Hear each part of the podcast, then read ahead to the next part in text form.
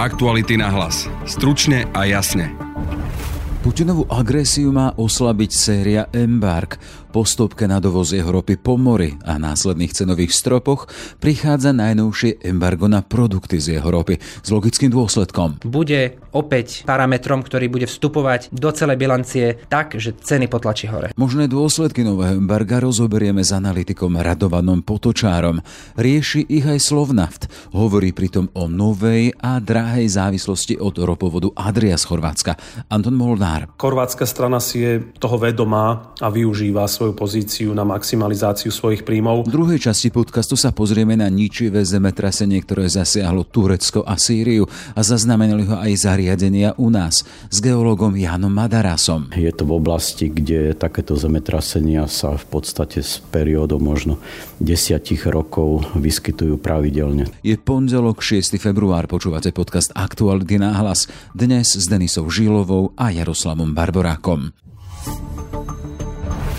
Po decembrovej stopke pre ruskú ropu prišla aj tá na výrobky z nej sprísnené embargo Európskej únie účinné od nedele.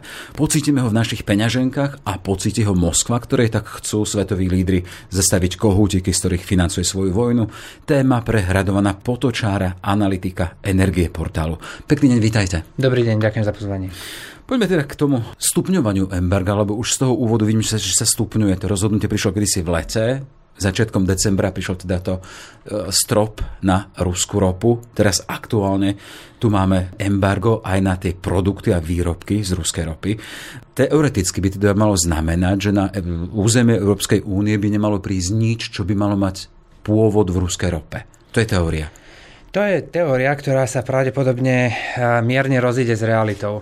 V každom prípade tá základná logika sankcií, ktoré uvaluje EÚ v reakcii na ruskú agresiu, spočíva v snahe podkopať príjmy Ruska z predaja fosílnych palív. Tie sú pre ruský štátny rozpočet a pre ruské HDP kľúčové. Pokiaľ hovoríme len o rope a o predaji ropy, tak len samotná táto položka je okolo 20, možno až 30% ruského HDP. Pri uvalovaní sankcií na ropu ale štáty EU zvolili následné kroky a postup, ktorý má zabezpečiť, minimálne taký je cieľ, že na jednej strane budú významne podkopané ruské príjmy a na druhej strane bude čo najmenej narušený trh. Je to pomerne zložitá e, operácia, veľká výzva, pretože Rusko je kľúčový dodávateľ ropy a ropných produktov na svetové trhy spolu so Spojenými štátmi a Saudskou Arábiou, najväčším producentom. Takže e, tá logika za tým postupným pritvrdzovaním a pridávaním jedného opatrenia za druhým, tak ako ste spomenuli, embargo na dovoz ropy po mori a následne cenový strop, na čom sa dohodli štáty G7, je zabezpečiť, aby na trhu ne, nedošlo k veľkým poruchám v tom zmysle, že by chýbala ropa, čo by hnalo ceny nahor a napokon znovu pomáhalo Rusku, ale zároveň, aby e, boli ruské príjmy okresané.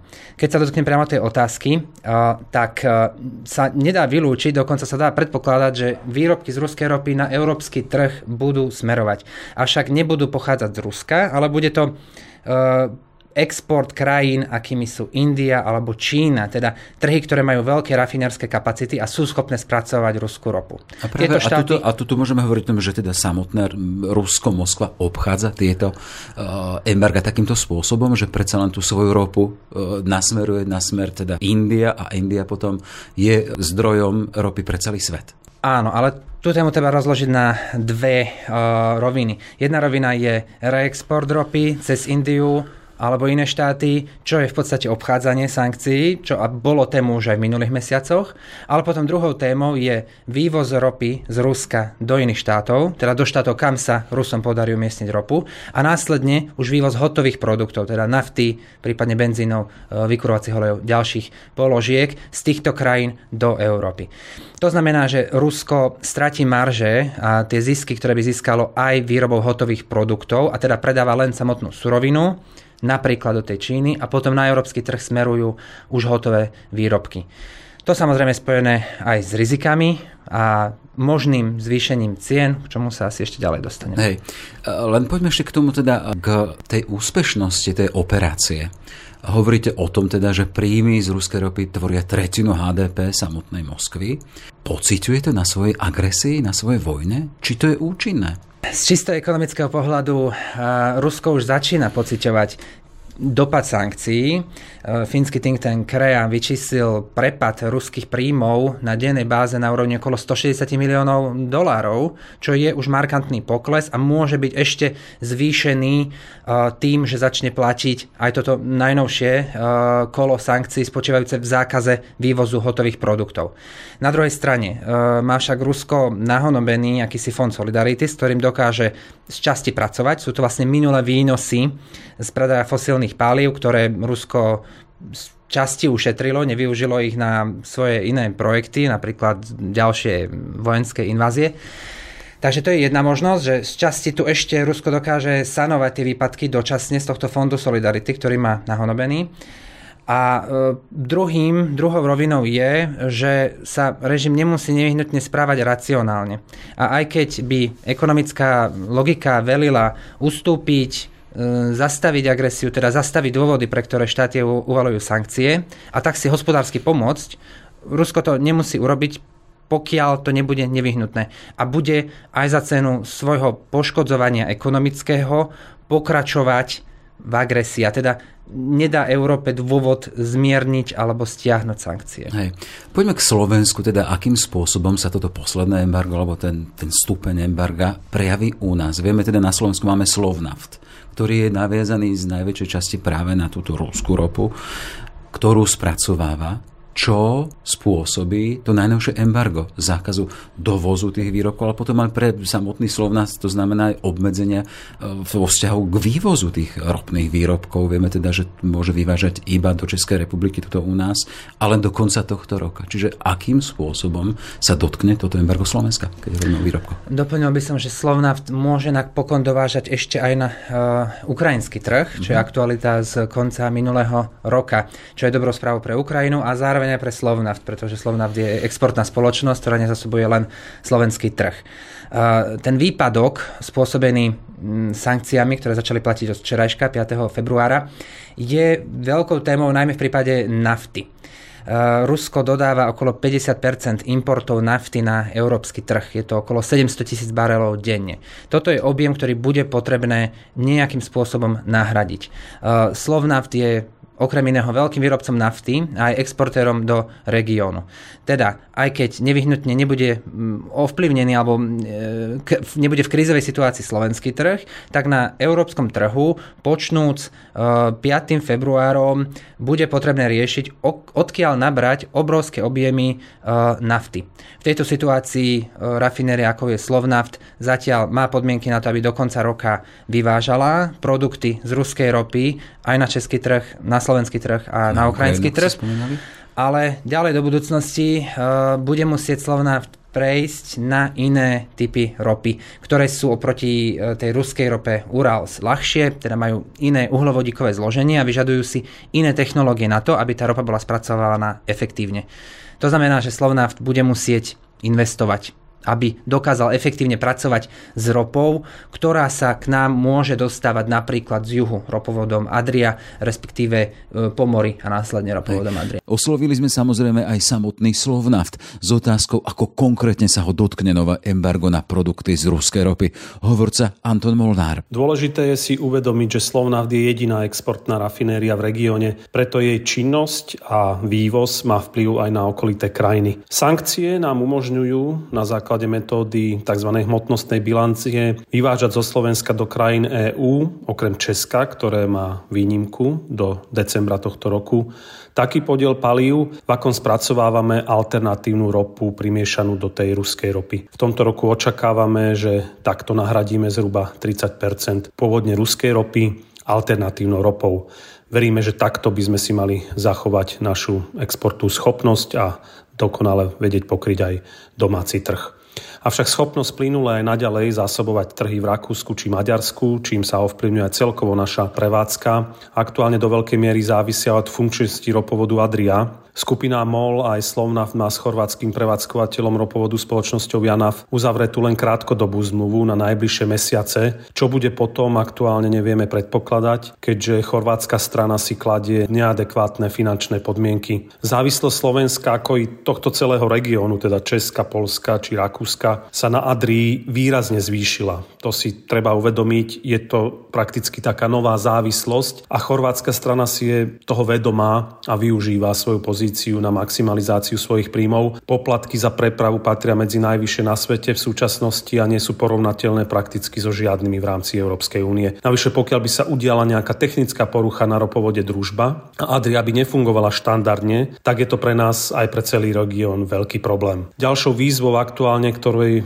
čelíme, sú naplánované investície, ktoré máme v hodnote takmer 200 miliónov eur, ktoré musíme urobiť v kontexte zmien technológií v rafinérii, ale momentálne sme v neistote z čoho ich budeme hradiť. Pretože okrem týchto investícií máme naplánované najbližších troch rokoch ďalšie investície v hodnote pol miliardy na udržanie prevádzkovej spolahlivosti a rozvoj, aby funkčnosť rafinérie bola zabezpečená na prakticky 100% a prevádzková spolahlivosť na výrobu palív a ďalších produktov nebola nejakým spôsobom oklieštená. Máme s tým problém, nakoľko vláda a parlament nám koncom roka zaviedli mimoriadnu daň 55% a aktuálne je v parlamente ďalší návrh na zdanenie na úrovni 70%. V takomto nepredvídateľnom vlastne prostredí je pre nás veľmi ťažké rozhodnúť o akejkoľvek väčšej investícii. Vláda ani politici v tomto smere s nami nejak nekomunikujú a nevieme, vlastne či si uvedomujú všetky rizika z toho vyplývajúce pre Slovensko ako i región. Samotný Slovnaft hovorí o tom, deklaruje teda, že do toho bude investovať do úpravy a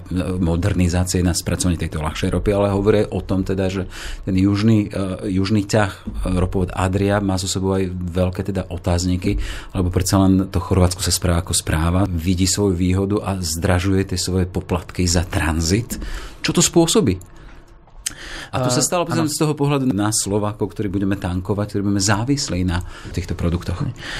Významné zvýšenie tranzitných poplatkov minulý rok urobila aj Ukrajina, keďže stále táto trasa, teda južná vetva ropovodu družba je pre Slovnaft kľúčová. Aj tu došlo k zvýšeniu poplatkov a v prípade Adrie sú tie poplatky taktiež veľmi vysoké. Zároveň však koncovej ceny, ktorú vidíme na čerpacích staniciach a teda to, čo je asi kľúčové pre už väčšinu konečných spotrebiteľov, je to stále relatívne malá koncová časť ceny. Oveľa zásadnejšie bude, ako sa pohnú ceny ropy na trhu, napríklad aj pod vplyvom zavedenia sankcie od 5. februára. No to je zavedené, dneska máme 6. Mhm. Áno. Čiže len budeme vidieť, ako sa to bude vyvíjať. Budeme si vidieť, ako sa, vyvíj, ako sa bude vyvíjať, pretože v tomto prípade nehovoríme o nejakej nečakanej udalosti. Minulý rok sme videli uh, neočakávané, čistá jasná poruchy, útoky na infraštruktúru na Ukrajine, ktorá prepravovala ropu. Vtedy hoci len krátkodobo, ale cena ropy významne vystrelila. Teraz bude uh, dôležité ako sa v najbližších týždňoch a mesiacoch ten trend udrží, či bude zdraženie pre Európu výrazné, či bude dlhodobé, to ukáže ten trend najbližších uh, týždňov a mesiacov. Uh, ten samotný moment, 5. február, bola udalosť, ktorá sa očakávala, z časti už bola započítaná do cien, pretože bolo nastolená nejaká trajektória sankcií toho, ako sa budú postupne sprísňovať. Čiže čo máme očakávať? Aké sú predpoklady z toho? Keď porovnáte ten, akým spôsobom sme pripravení, sa pripravili na toto embargo a potom tie neznáme, ktoré môžu prísť. Máme naozaj očakávať, že budú vstúpať ceny za naftu, ale aj za mhm. benzín. V uplynulých uh, týždňoch, najmä za začiatku roka... A korelácia boli... práve s týmto embargom. Korelácia tam určite, určite je. Dôležité ale to, že nakoľko ide, išlo o očakávaný krok, tak dovozy e, ruských ropných produktov, vrátane nafty, boli o čosi vyššie zo začiatku roka, takže je Európa čiastočne predzásobená na preklenutie nejakého krátkeho obdobia. Zároveň treba rozlišiť nejaký strednodobý, dlhodobejší horizont. E, čím je ten horizont dlhší, tým sú možnosti na prispôsobenie lepšie, pretože v dlhom, dlhom horizonte sa už otvárajú možnosti na vybudovanie nových rafinerských kapacít. Možno ešte v strednodobom horizonte spomeniem, že v krajinách Perského zálivu sú už rozbehnuté projekty nových rafinérií, či už v Sádskej Arábii alebo v Ománe. To všetko môže vytvoriť nové kapacity, najmä nafty, na, kapacity na výrobu nafty, ktoré budú môcť smerovať na európsky trh. Čo sa týka už tých konkrétnych cien, na ktoré sa pýtate, tak tam je akákoľvek prognoza pomerne ošemetná disciplína každom prípade však môžeme povedať, že faktor, akým je obmedzovanie alebo priškrcovanie ponuky prostredníctvom sankcií pôsobí na ceny smerom nahor. Rovnaké faktory, ktoré v súčasnosti pravdepodobne budú pôsobiť, je oživovanie ekonomík, a to najmä v postpandemickej Číne, kde došlo k útlmu a teraz sa môže dopyt po rope a ropných produktoch na novo oživovať. To znamená, že aj e, prípadná čínska kapacita na vývozy ropy môže byť nižšia. E, ďalší kľúčový faktor je ťažba ropy. Jedna vec je kartel OPEC a jeho politika, ako on bude v nasledujúcich mesiacoch pristupovať k ťažbe, či dôjde k navýšeniu alebo nie. A zároveň Rusko. Rusko má stále teoreticky možnosť hrať, tak povediac, vabank a pritvrdiť ešte viac a znížiť ťažbu ropy. Respektíve k tomuto môže byť donútené Rusko aj účinkom sankcií. To sú tie hlavné faktory, ktoré vstúpia do e, vývoja a nad rámec toho všetkého stále treba počítať s tým, že sme v dobe, ktorá je plná neočakávaných a neočakávateľných udalostí, predovšetkým spojitosti s ruskou agresiou na Ukrajine, ktorá sa môže eskalovať a sú správy o tom, že Rusko môže chystať novú veľkú ofenzívu. Jasné, ale keď hovoríme teda o ruskej rope a o výrobkoch z ruskej ropy, Dokedy si vieme predstaviť, alebo môže nastať taký stav, že Európa a krajiny Európskej únie budú schopné existovať, ale reálne bez ruskej ropy? A bez výrobkov z ruskej ropy? V princípe áno, ale je to otázka ceny. Uh, analógiu, ktorú už máme podchytenú empiricky, poskytuje plyn. Uh, minulý rok sme videli extrémne narasty cien plynu na európskom trhu. To znamenalo, že síce tu bol jednak obrovský problém, pretože odberatelia, ktorí boli na e, krátkodobých cenách, neboli schopní, najmä v závere leta, platiť tie extrémne ceny plynu nad 300 eurami za megawatt hodinu. Druhou stranou mince je, že tieto vysoké ceny pritiahli do Európy obrovské množstvo skvapalneného zemného plynu a tankery so skvapalneným zemným plynom LNG sa doslova tlačili pred terminálmi, aby mohli vyložiť svoj náklad, pretože tu boli tie trhové prémie, teda vyššie ceny ako napríklad na azijských trhoch. V prípade ropy existuje tiež možnosť alebo predpoklad, že za cenu vysokých uh, nárokov na zvýšenie nákladov dôjde k tomu, že Európa si nájde nové zdroje. E, na rozdiel od ropy je ale dovoz e, už hotových e, ropných produktov zložitejší. Tie tankery môžu môžu prepravovať relatívne menší objem.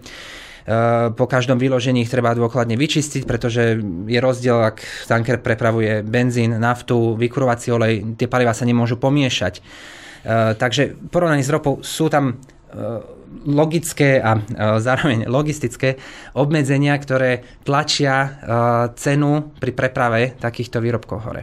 Čiže tá základná, alebo ten základný záver z tohto rozhovoru je teda, že aj vďaka tomuto ďalšiemu stupňu embargovania e, výrobkov z ruskej ropy nemôžeme očakávať, že by šli ceny pohodných hmôt, pohodných látok na Slovensku a v našom regióne dole. To bude stále len teda máme očakávať, že pôjde to vlastne hore. Do hry vstupuje ďalší faktor, no. ktorý tlačí ceny hore. Samozrejme, môže sa objaviť e, nové okolnosti, napríklad významne nižší dopyt po rope spojený s prípadnou veľkou recesiou, alebo taktiež e, významné navýšenie ropy by pomohlo stlačiť ceny na trhu dole. Tým základným očakávaním je ale to, že toto, teda ďalšie sprísnenie sankcií, bude opäť nejakým parametrom, ktorý bude vstupovať do celej bilancie tak, že ceny potlačí hore. Čiže analytici na teraz nemajú dobré správy pre spotrebiteľov v kontexte cien pohonných látok. Európske sankcie dopadajú aj na Európu, dopadajú aj na nás, ale je to cena, ktorú podstupujeme za to, aby sme mohli uskutočniť nejakú politiku. Treba veriť, že sankcie sú na seba naviazané tak a tá následnosť krokov bola taká, že na trhu nedôjde k významným poruchám a ten vplyv na spotrebiteľa nebude dramatický, zásadný a dlhodobý. Konštatuje Radovan Potočár, analytik Energie portálu. Všetko dobré, nech sa darí. Ďakujem. O zemetrasení, ktoré zasiahlo Turecko a Sýriu sa porozprávam s geologom Slovenskej akadémie vied Janom Madarasom. Dobrý deň. Dobrý deň. Turecko a Severnú Sýriu zasiahli dve zemetrasenia. Jedno nad ránom okolo 4. hodiny e, s magnitúdou 7,8 a druhé predpoludním s magnitúdou 7,5. Mŕtvych je viac ako 1900 v tomto čase a ďalšie tisíce ľudí sú zranení. Zrutilo sa množstvo budov a ide pravdepodobne o najsilnejšie zemetrasenie za posledné roky na tomto území. Zemetrasenie s magnitúdou 7,8 alebo 7,5, to hovoríme o akej sile? To hovoríme v podstate o e, množstve uvoľnenej energie, ktorá sa uvoľnila pri tomto zemetrasení. Tá škála je, dajme tomu, od, od 1 až po 9, čo sa týka tých e, zemetrasení, ale je to exponenciálna škála, to znamená napríklad zemetrasenie, ktoré malo magnitúdu 5 a ďalšie zemetrasenie, ktoré má magnitúdu 6, tak tá 6 je zhruba 32 krát silnejšia ako, ako tá 5. To znamená na to, aby sme mali jedno zemetrasenie s tou magnitúdou 6, tak by sme potrebovali zhruba 32 zemetrasení s tou len o stupeň menšou magnitúdou. Takže je to veľmi silný jav ktorý je, alebo vyskytuje sa e, raz za niekoľko rokov ale je to v oblasti, kde takéto zemetrasenia sa v podstate s periódou možno desiatich rokov vyskytujú pravidelne. Takže je to vlastne daň za to, akú stavbu, geologickú stavbu má celá táto oblasť. Čiže povedzme, že ak teraz bolo takéto silné zemetrasenie, tak e, ďalšie takéto silné sa dajú očakávať až o 10 rokov zhruba? Ťažko to takto povedať, hovorím, to je nejaký priemerný údaj, ale keď sa pozrieme vlastne na, na také e, škály zemetrasení, alebo, alebo zemetrasenia, ktoré tu boli v tých historických dobách, myslím, dajme tomu tú históriu minimálne za posledných 100 rokov, tak vidíme takýto trend zhruba e, pri týchto veľmi silných zemetraseniach okolo tých 10 rokov. Dosky sa pohli niekoľko metrov. Ako sa trasie s takouto magnitúdou zem, alebo čo to robí s ľuďmi a s budovami? Ono to súvisí s tým, že pohybujeme sa vlastne v tej juhovýchodnej e, oblasti Turecka na rozhraní E, zemských dosiek alebo zemských platní. Od severu sa tlačí arabská platňa, ktorá vlastne naráža na anatolskú platňu, ktorá tvorí väčši, väčšiu časť Turecka. No a vlastne ten kontakt toho tlaku, ten spôsobuje tie silné alebo veľmi silné zemetrasenia. Ten proces tlačenia vlastne, vlastne tej arabskej platni je neustály, je to zhruba 20 mm za rok, čo sa možno nezdá v nejakom takomto priblížení veľa, ale za desiatky alebo stovky rokov už je to významná záležitosť. No a pokiaľ v podstate sa na chvíľu ten proces zastaví, tak energia sa tam hromadí, kumuluje. No a potom sa to vlastne môže prejaviť v podobe takéhoto silného zemetrasenia. Naozaj v tejto oblasti hovoríme o tom, že pohol sa, pohla sa celá časť východu anatolského zlomu v postupnej, vlastne ono sa to tak postupne otváralo a, a tie zemetrasenia sa postupne kumulovali zhruba na dĺžke okolo 300 km pozdĺž vlastne toho zlomu, takže ten zlom je veľmi aktívny a zatiaľ, čo sú také priebežné informácie, tak ten posun mohol byť až okolo 3 metrov. Na poludne oblasť zasiahlo vlastne ďalšie zemetrasenie, ktoré bolo len o niečo malinko slabšie ako to, ktoré bolo nad ránom o tej 4. Hodiny, hodine. Dalo sa to predpokladať, že takéto ďalšie zemetrasenie príde? Určite sa to dalo predpokladať. Zvyčajne po takom tom prvom veľmi silnom e, zemskom otrase potom nasleduje séria tzv. dotrasov.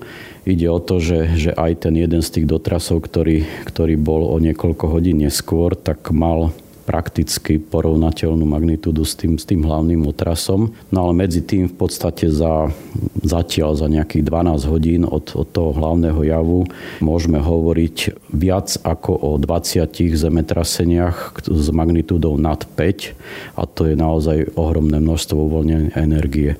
Keď si to zoberieme s priblížením, dajme tomu na územie Slovenska, tak e, u nás sme mali Zatiaľ posledné takéto zemetrasenie s magnitúdou okolo 5 alebo mierne nad 5 e, v roku 1930. Takže vlastne u nás za vyše 90 rokov sme mali jedno takéto zemetrasenie a tu vlastne za len za tých uplynulých 12 hodín bolo okolo 20 zemetrasení s tou magnitúdou nad 5 no a samozrejme viaceré z nich boli aj tie sedmičkové tie boli dva, ale potom bolo asi 4 alebo 5 aj e, zemetrasení s magnitúdou okolo 6 alebo nad 6. Dalo sa, dá sa vlastne takémuto zemetraseniu predísť, hlavne v oblastiach, kde sa to dá očakávať? Ťažko, ako v podstate Turecko alebo celá tá oblasť e, Stredomoria, keď sa pozrieme len na, na túto oblasť, je známa tým, že tie zemetrasenia sú tam časté, niektoré sú aj veľmi silné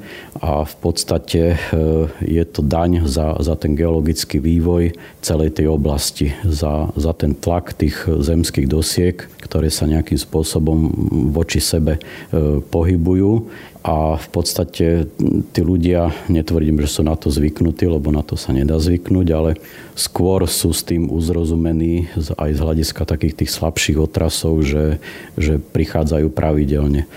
Takže z tohto pohľadu je aj, čo sa týka e, nejakej stavebnej infraštruktúry, E, tá oblasť ako tak prispôsobená na, na tieto zemetrasenia. Hovorím ako tak, lebo musíme si uvedomiť, že tá východná časť Turecka a samozrejme aj samotná severná Sýria nepatria medzi bohaté oblasti sveta a je tam ešte množstvo miest a množstvo staviek, ktoré nikdy neboli dimenzované vlastne na nejaké zemetrasenia. Ale zase tie, tie nové stavby, pokiaľ sa dodržia všetky stavebné normy, tak samozrejme tie už sú seizmicky relatívne odolné a, a tam tie e, škody nemusia byť až také vysoké. Tu však vidíme v podstate to, že epicentrum toho najsilnejšieho zemetrasenia v podstate bolo nejakých 30 kilometrov západne od veľkého mesta Gaziantep v Turecku. To mesto má viac ako milión obyvateľov a okolo 100 kilometrov severne od obrovského mesta sírskeho Alepo ktoré má viac ako 1,6 milióna obyvateľov. No a keď si vlastne k tomu zoberieme tie prímeské časti, také tie chudobné štvrte, kde naozaj tie stavby sú doslova pozliepané z blata alebo z nepálených tehal, tak e, to je obrovské riziko toho, že ako sa e, to prejaví potom pri takomto ničivom zemetrasení. Čiže povedzme, ak by takéto zemetrasenie postihlo nejaké bohatšie krajiny, ktoré na to majú prispôsobené e, vlastne tie budovy, tak e, tie následky by boli menšieho rozsahu? V tejto chvíli je ťažké ešte povedať, aký celkový rozsah bude a, a koľko bude obetí, ale určite môžeme rátať s tým, že, že to budú tisíce. A keď si zoberieme napríklad v roku 1999 e, zemetrasenie takisto v Turecku v okolí mesta Izmit, ale to bolo na severoanatolskom zlome, toto je východoanatolský zlom. Čiže toto zemetrasenie v tom Izmite malo magnitúdu okolo 7,6, čiže bolo porovnateľné s týmto posledným a tam bolo okolo 17 tisíc obetí.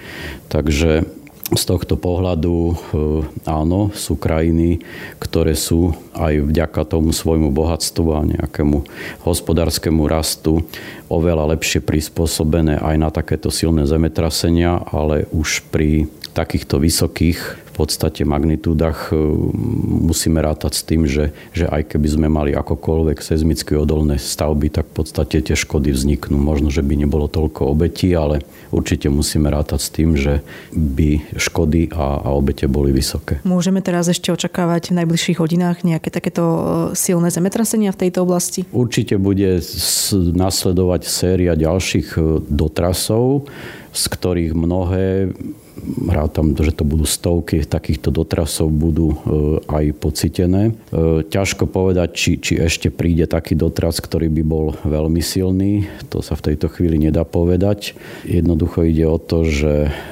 sa pohla veľmi významná časť toho východu anatolského zlomu, ktorý má dĺžku možno okolo 600 kilometrov. No a z toho tých 300 kilometrov vlastne je priamo v zóne tohto súčasného zemetrasenia, takže dajú sa tam očakávať rôzne prekvapenia v tom negatívnom zmysle. Na Slovensku máme v posledných rokoch tiež skúsenosti s takými slabšími zemetraseniami. Nedávno v roku 2021 to bolo, teda bolo zemetrasenie s epicentrom pri Handlovej v tom istom roku, potom aj na Zempline ale e, sú to všetko také slabšie, teda neporovnateľné dotrasy. Tieto dotrasy, ktoré teraz budú po týchto zemetraseniach aj boli, boli citeľné aj u nás? Podľa toho, čo máme informácie, samozrejme s seizmickými prístrojmi boli zaznamenané a veľmi významne či niektorí ľudia mohli pociťovať veľmi, veľmi slabé nejaké pocitové účinky. O tom ešte zbierame informácie, ale,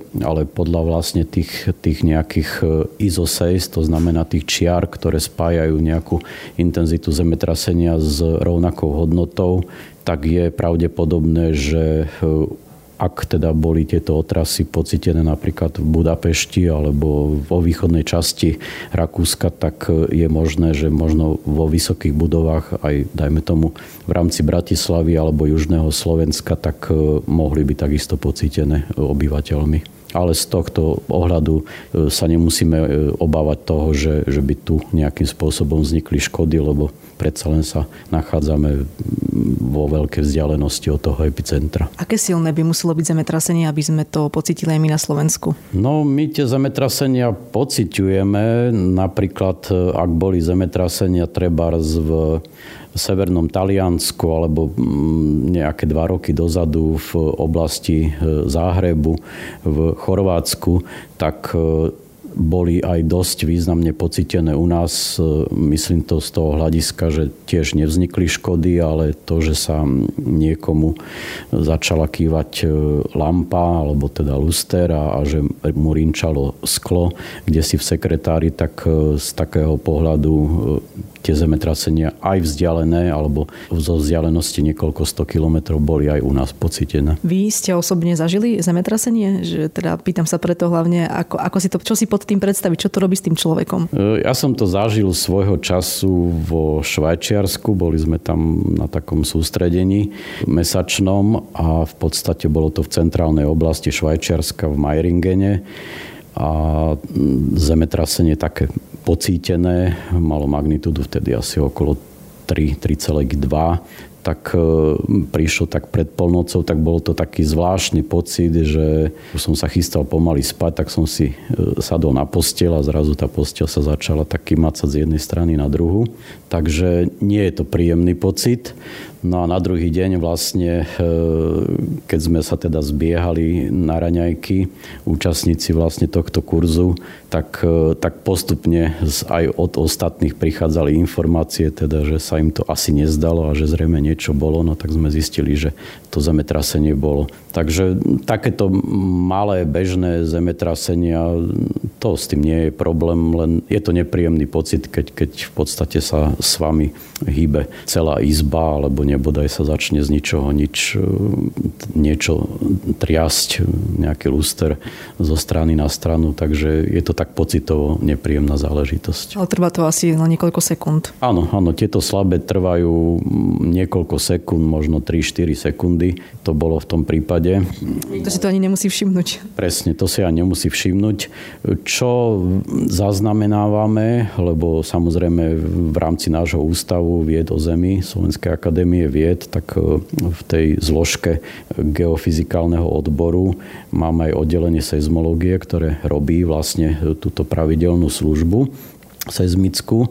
No a v prípade takýchto pocitených informácií, ak teda dávame nejakú výzvu do, do médií, aby sa prihlásili ľudia, tak vyplňajú zvyčajne nejaké makroseizmické dotazníky, dneska už to robíme väčšinou elektronickou formou, no tak zvyčajne nám prichádzajú vlastne tie, tie ohlasy na, na to zemetrasenie z vyšších budov, dajme tomu na sídliskách, z nejakých panelákových budov, ktoré majú od toho 6. poschodia vyššie, tak tam, tam aj, aj trošku lepšie sa tie účinky prejavia, lepšie v tom zmysle, že, že ľudia to môžu pocítiť ako niekto, keď býva treba na prízemí rodinného domu, tak tam si to ani nemusí uvedomiť. Prečo, prečo je tam taký rozdiel medzi tými poschodiami? No ide o, o to vlastne, že, že tie kmity alebo tie, tie seismické vlny sa v podstate prejavia na, v tej vyššej polohe toho obydlia e, výraznejšie ako, ako vlastne na tom prízemí. Ďakujem za rozhovor. Ďakujem aj ja. Aktuality na hlas. Stručne a jasne. Sme v závere. Vašu pozornosť chceme ešte upriamiť na podcast Ráno náhlas z pondelka 6. februára o umelej inteligencii s profesorkou Máriou Bielikovou. Ešte pekný deň želajú Denisa Žilová a Jaroslav Barborák. Aktuality na hlas. Stručne a jasne.